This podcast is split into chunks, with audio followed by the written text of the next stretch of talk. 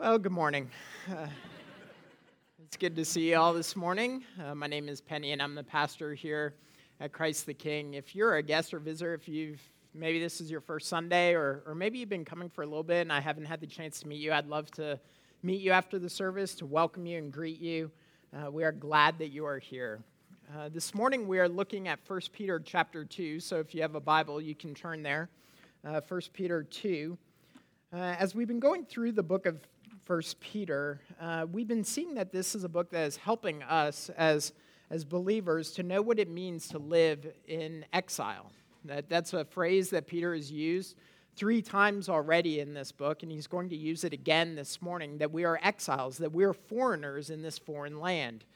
That though we all, or, or probably many of us, are American by citizenship, we are citizens of a different nation, of a different world.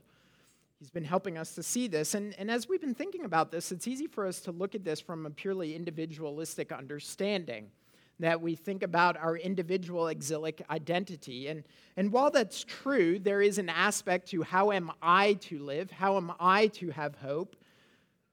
There, there, uh, it's, it's not just an individualistic aspect we don't just have an individualistic responsibility. You see, Peter, we have to remember, is not just writing to individuals, he's writing to a community. He's writing to the church. And so it's important for us not to just ask, How must I live, but how must we live? You see, it's good for us to ask how this community, how this church is to live in exile. And that's what Peter's taking up in 1 Peter 2. So if you would follow along, we'll read the first 12 verses. Peter writes, so put away all malice and all deceit and hypocrisy and envy and all slander. Like newborn infants, long for the pure spiritual milk, that by it you may grow up into salvation, if indeed you have tasted that the Lord is good. As you come to him, a living stone, rejected by men, but in the sight of God chosen and precious, you yourselves, like living stones, are being built up as a spiritual house to be a holy priesthood to offer spiritual sacrifices acceptable to God through Jesus Christ. For it stands in Scripture Behold, I am laying in Zion a stone, a cornerstone chosen and precious, and whoever believes in him will not be put to shame. So the honor is for you who believe, but for those who do not believe, the stone that the builders rejected has become the cornerstone, and a stone of stumbling and a rock of offense. They stumble because they disobey the word as they were destined to do. But you are a chosen race, a royal priesthood, a holy nation, a people for his own possession, that you may proclaim the excellencies of him who called you out of darkness into his marvelous light. Once you were not a people, but now you are God's people. Once you had not received mercy, but now you have received mercy. Beloved, I urge you as sojourners and exiles to abstain from the passions of the flesh, which wage war against your soul.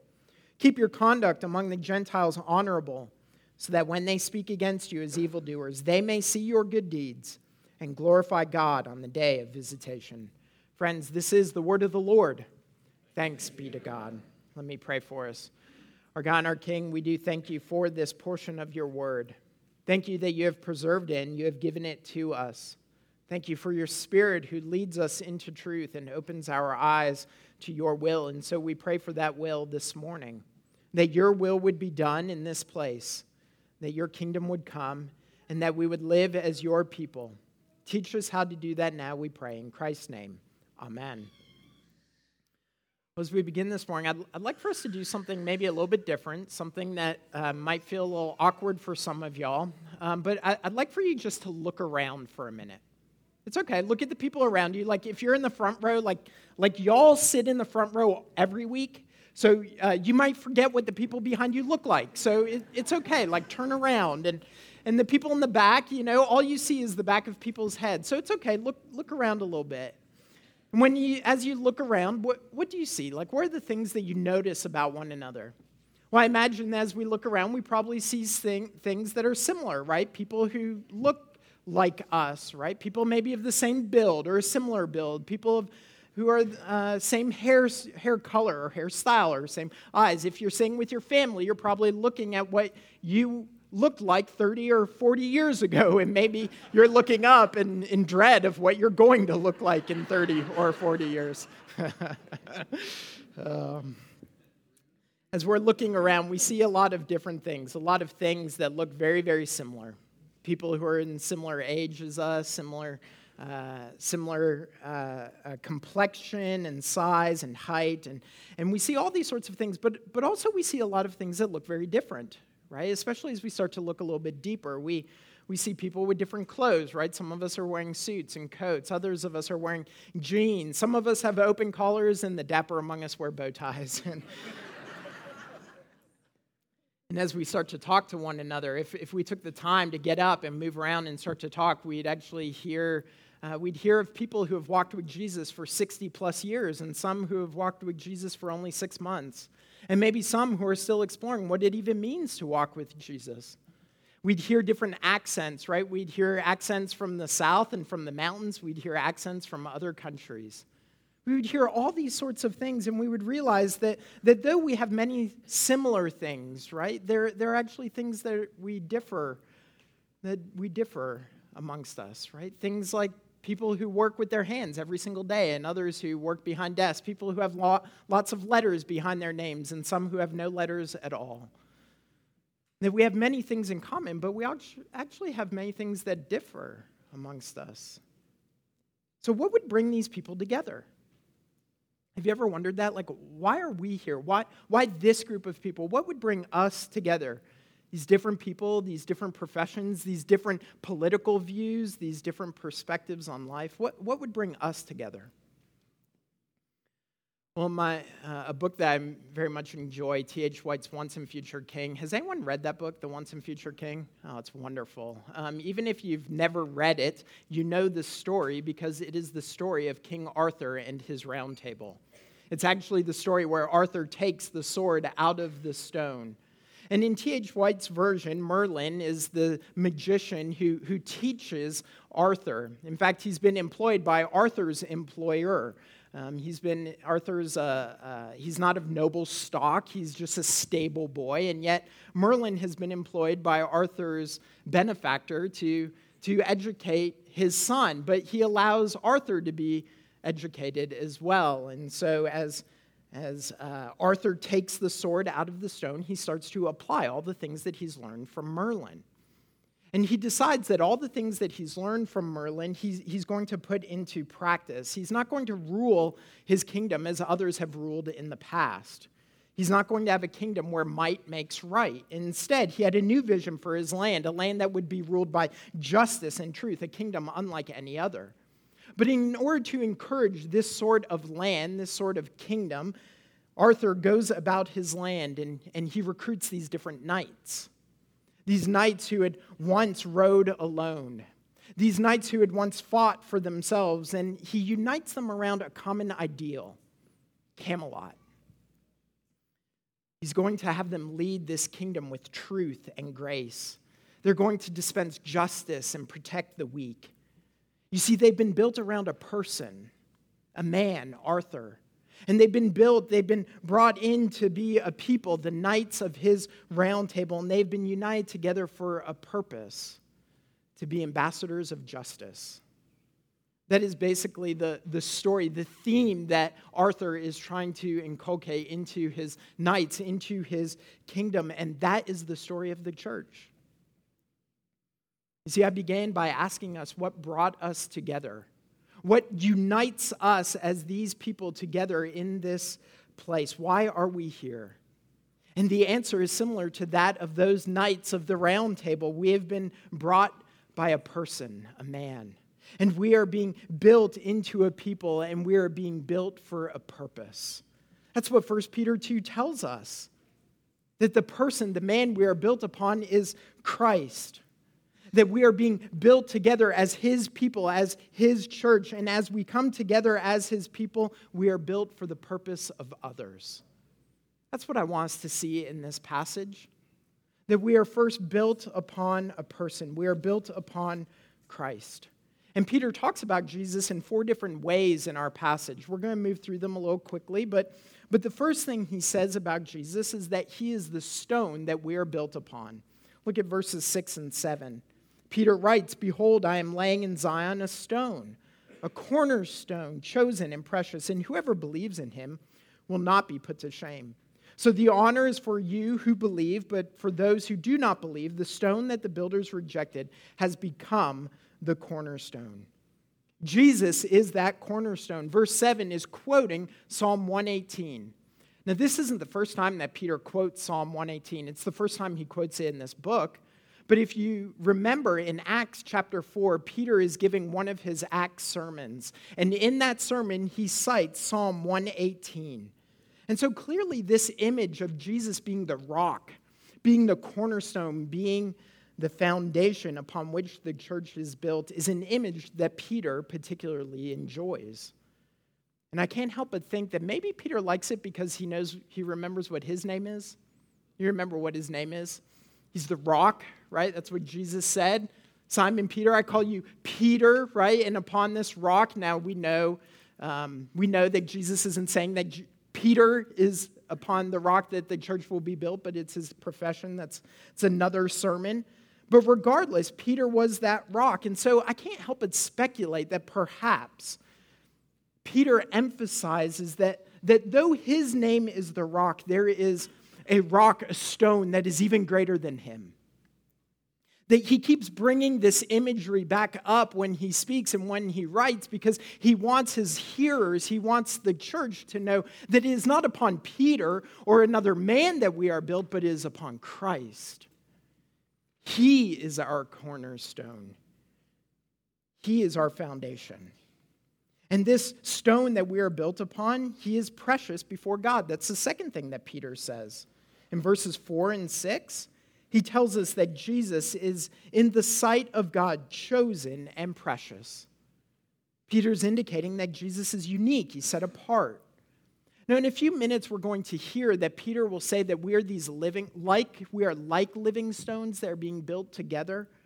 And as dignifying as that is, what he's indicating here is that there is a stone that is even greater than these living stones that we are.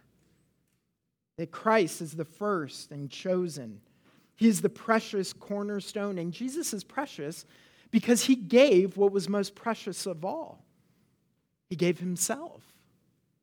He gave himself. He gave his life so that we would live. That's why Christ is the precious cornerstone upon which we are built, because he could do what no one else could do. He is precious before God. He is the chosen cornerstone because he is the only one who takes sin upon himself and dies for his enemies. He gives of himself so that we would have life. That's why he's precious. But Jesus didn't just give his life in death, he also took it up in resurrection. You see, he's not just a stone, but Peter says he's a living stone. That's what he says in verse 4.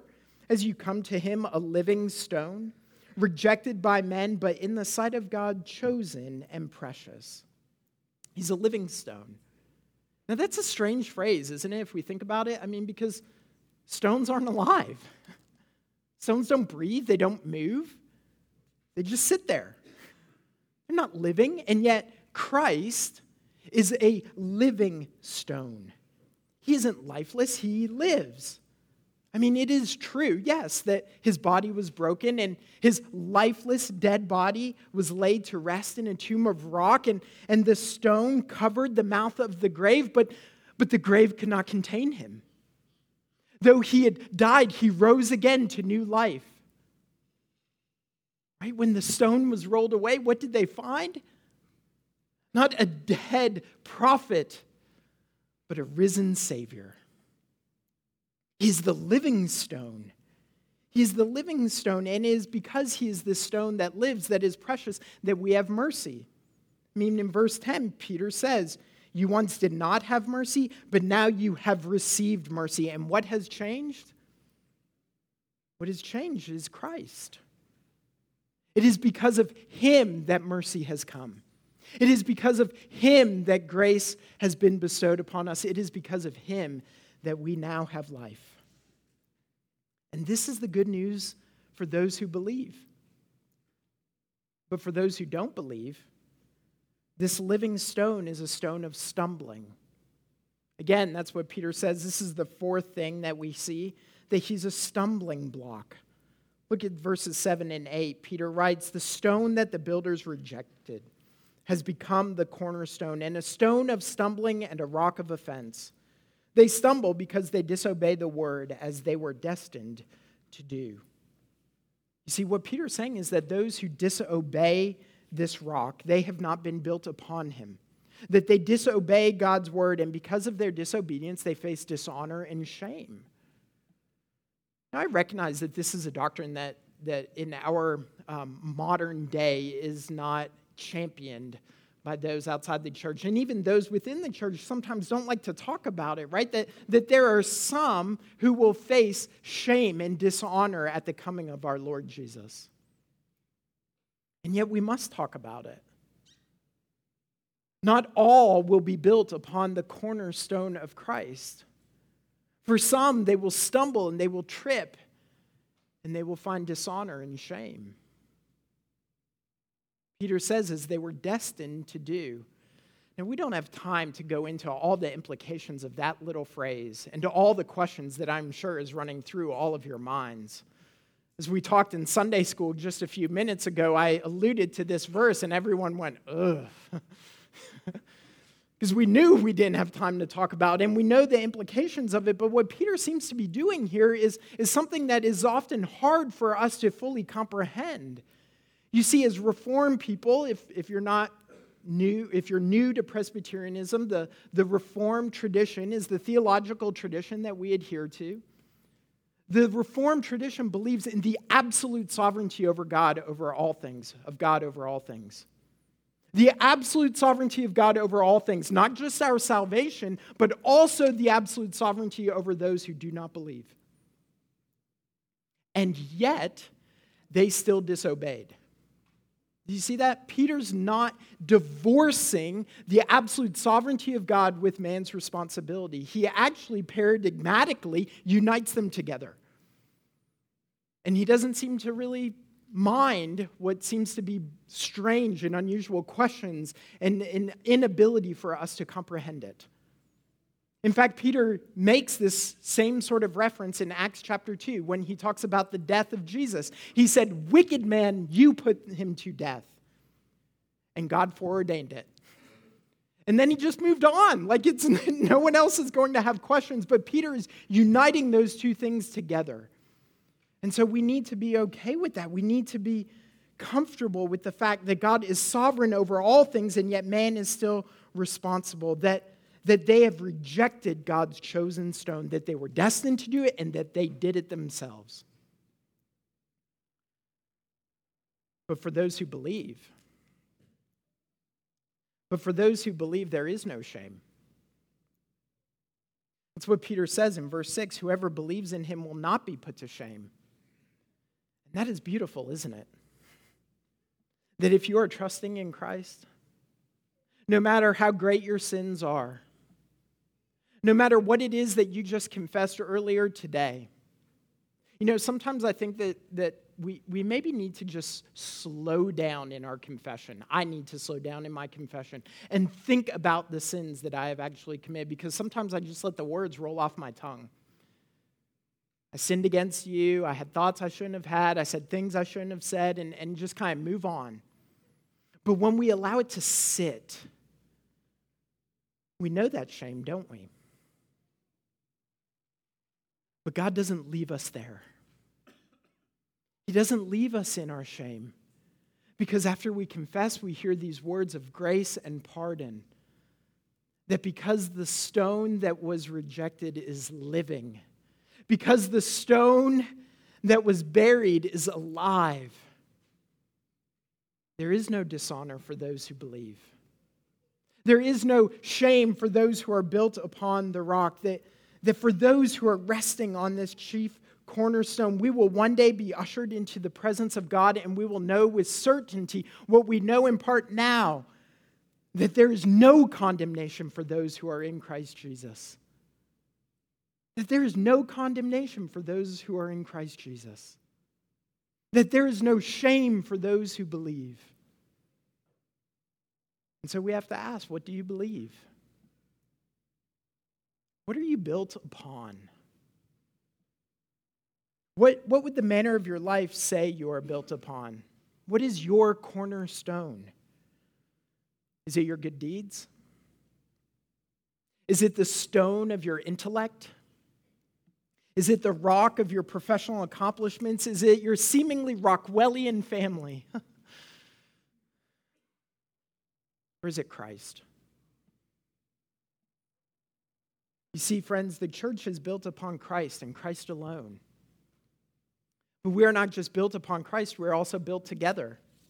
It's the second thing I want us to see that we are built together. That's what verse 5 tells us. Peter writes, You yourselves are like living stones, are being built up as a spiritual house to be a holy priesthood, to offer spiritual sacrifices acceptable to God through Jesus Christ. So let's think about this metaphor because Peter's applying it to us now. He's used this metaphor to Jesus, but now it's to us. But, but if we think about a brick or a stone, a, a, brick by itself isn't very helpful. And a stone in our field, in our lawn, right, when we're cutting the grass, a stone is a nuisance, right? We pick it up and we throw it away when it's laying there. A brick by itself, a stone on its own, they, they are pains in the neck. There are things we trip over and we stub our toes on and we want to get rid of, but, but when they are formed together, when a brick is fitted beside another brick, when a stone is shaped so that it sits alongside another stone, we have schools and cathedrals and homes. And that's what Peter's saying about us. That God is making us into a spiritual house in which all the bricks are needed. You know, the other day I asked the mason at the building where we're building the, the church building. I asked him how many bricks are being used, because there's a lot of bricks going up if you've driven by, right? There's tons of bricks. Um, and, and so I asked him how many, and he didn't know the exact number, but he's pretty sure it's nearly about half a million. So nearly half a million bricks are going up to, to form this, this structure, right? And every single one of them is needed. You see, if, if they only use 400,000, if they left some gaps out, right, it, the, the structure would be unsafe. It wouldn't be sound. It would also be ugly, right? We'd have these big gaps, and you know, people like Regina and Emily would be mad at us because it's not beautiful, and rightfully so. And rightfully so. We need every single one of those bricks. We need every single one of them in order for the building to be built and for it to be structurally sound and for it to be beautiful. And that is God's church. That is you. But I wonder if we really believe that. I wonder if some of you are sitting there thinking, well, sure, sure, we need a pastor, we need music, music people, we need leaders, but, but me, I'm not so sure. And yet, what Peter's word tells us here, what God's word tells us, is even you and even me that this spiritual home that God is creating, it needs every brick and stone. He doesn't create a building, a spiritual house made up simply of elders and deacons and ministry leaders, and everyone else gets to visit. He says, You're part of this house.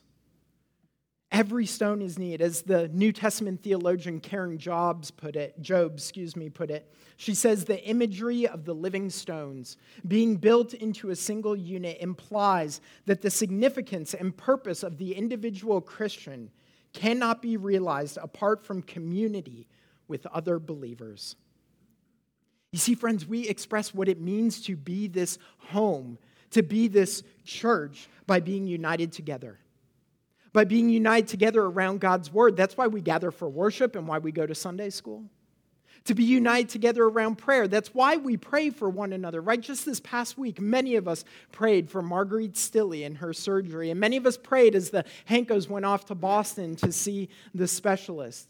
And even some of us who, who maybe have only had a passing conversation with Marguerite and don't know all the details of the Hankos, we still prayed because we we're united together you see, the spiritual house isn't built around how well we know the details of one another's lives, it is built around Christ.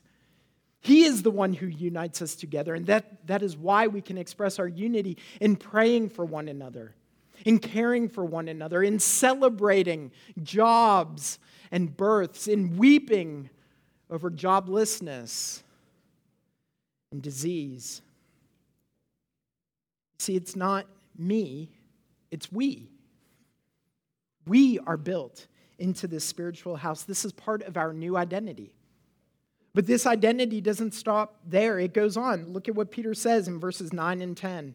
You are a chosen race, a royal priesthood, a holy nation, a people for his own possession, that you may proclaim the excellencies of him who called you out of darkness into his marvelous light. Once you were not a people, but now you are God's people. Once you had not received mercy, but now you have received mercy.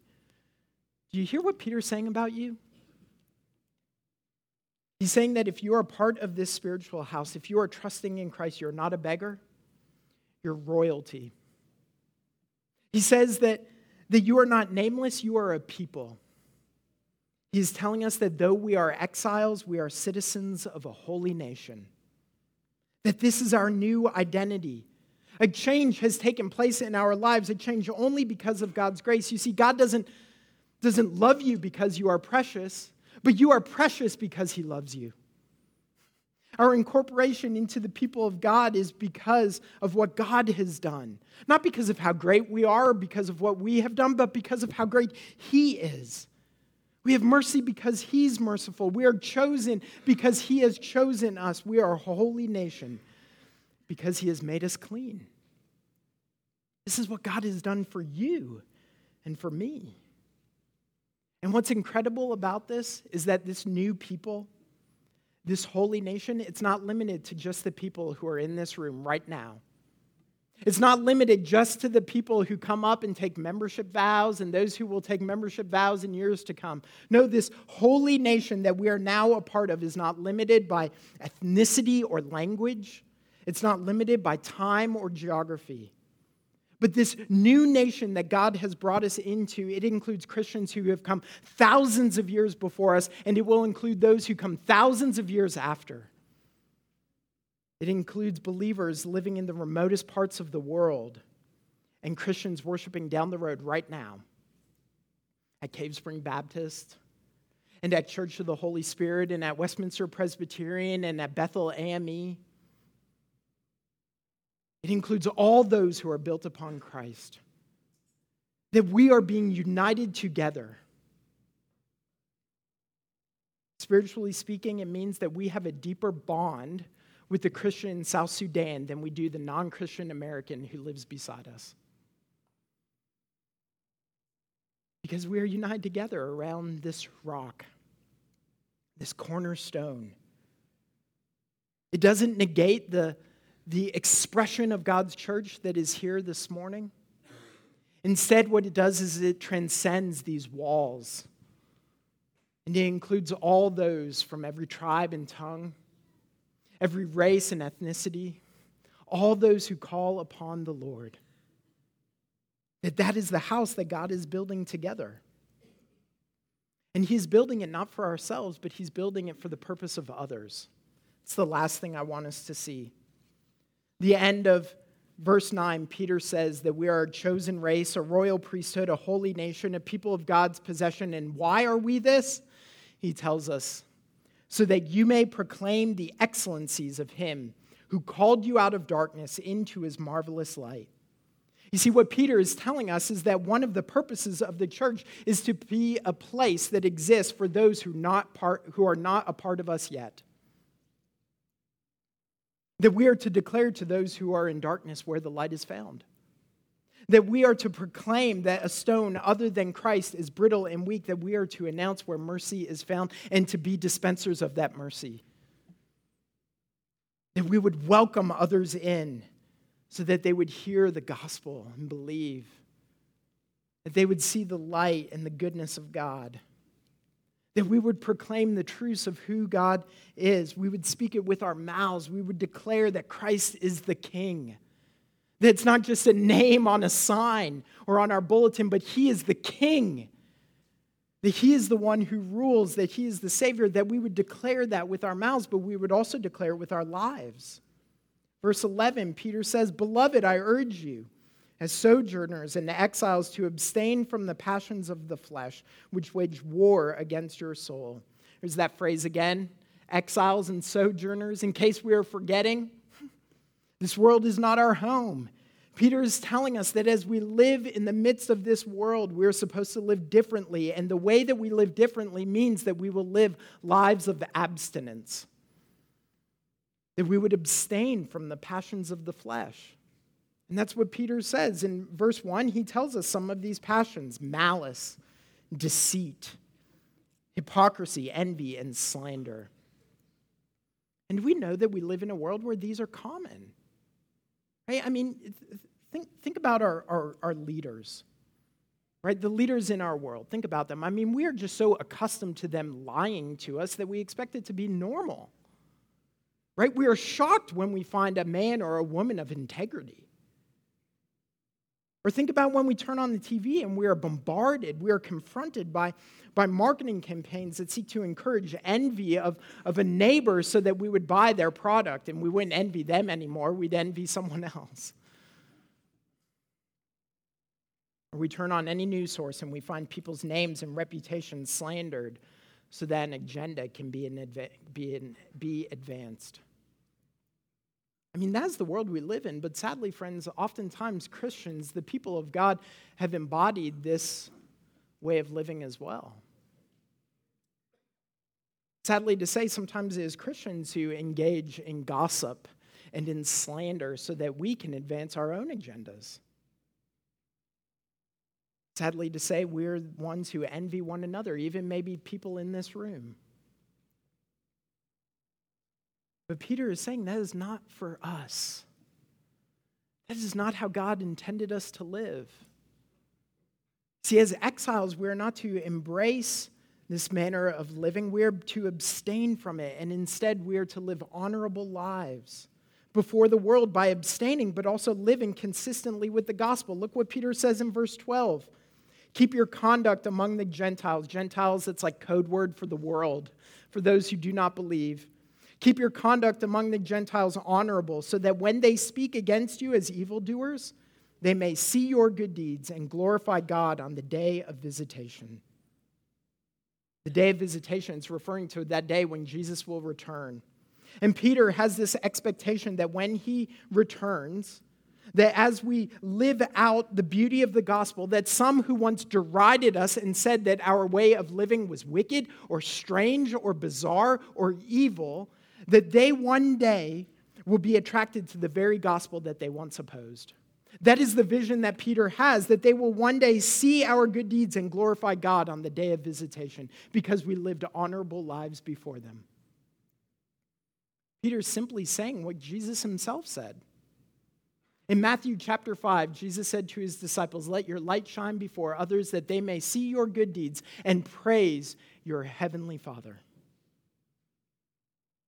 that they may see your good deeds, that, that the world would look upon the way that we live, the way that we live together, and that the way that we live before them, and that they would see a testimony to the beauty and the goodness of God.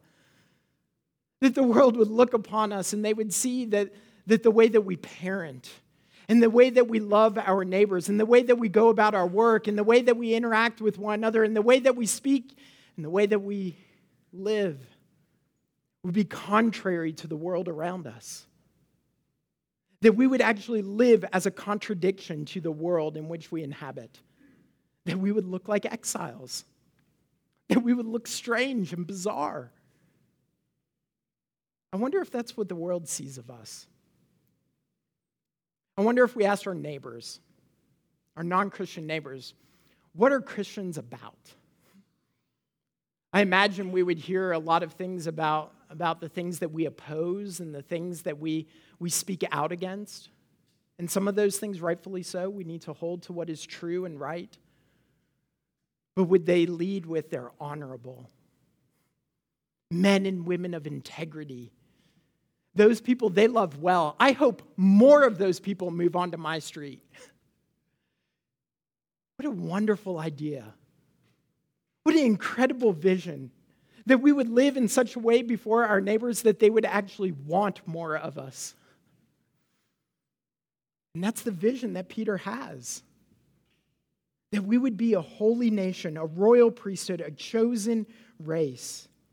That we would live in such a way that others would see in us a world that is different from the world that they inhabit. That this spiritual house would be a testimony to the wonder and beauty and glory of God. You know, the, the Scottish theologian William Barclay, he, he tells this story about uh, the king of Sparta. Sparta, that great Greek city, that power. Supposedly, the king of Sparta used to boast to visiting monarchs about the strength of the, the Spartan wall, about how, how this wall protected the city. And so, one visiting king was there and he was looking around the city and he, he didn't see a wall surrounding it. And so, he asked the king of Sparta, he said, Where are these renowned walls of Sparta? And the Spartan king turned and he pointed to his men. And he said, These are the walls of Sparta, every man a brick. These are the bricks, the stones that protect our city. And friends, as the world looks at the church, they're to see the walls of God's spiritual house. Every man a brick, every woman a stone, every child a part of that wall a spiritual house that is built upon the cornerstone, that is built together as a spiritual home, not as a wall of defense, of protection, but as a home that hospitably welcomes others in so that they too would give glory to God. Let's pray.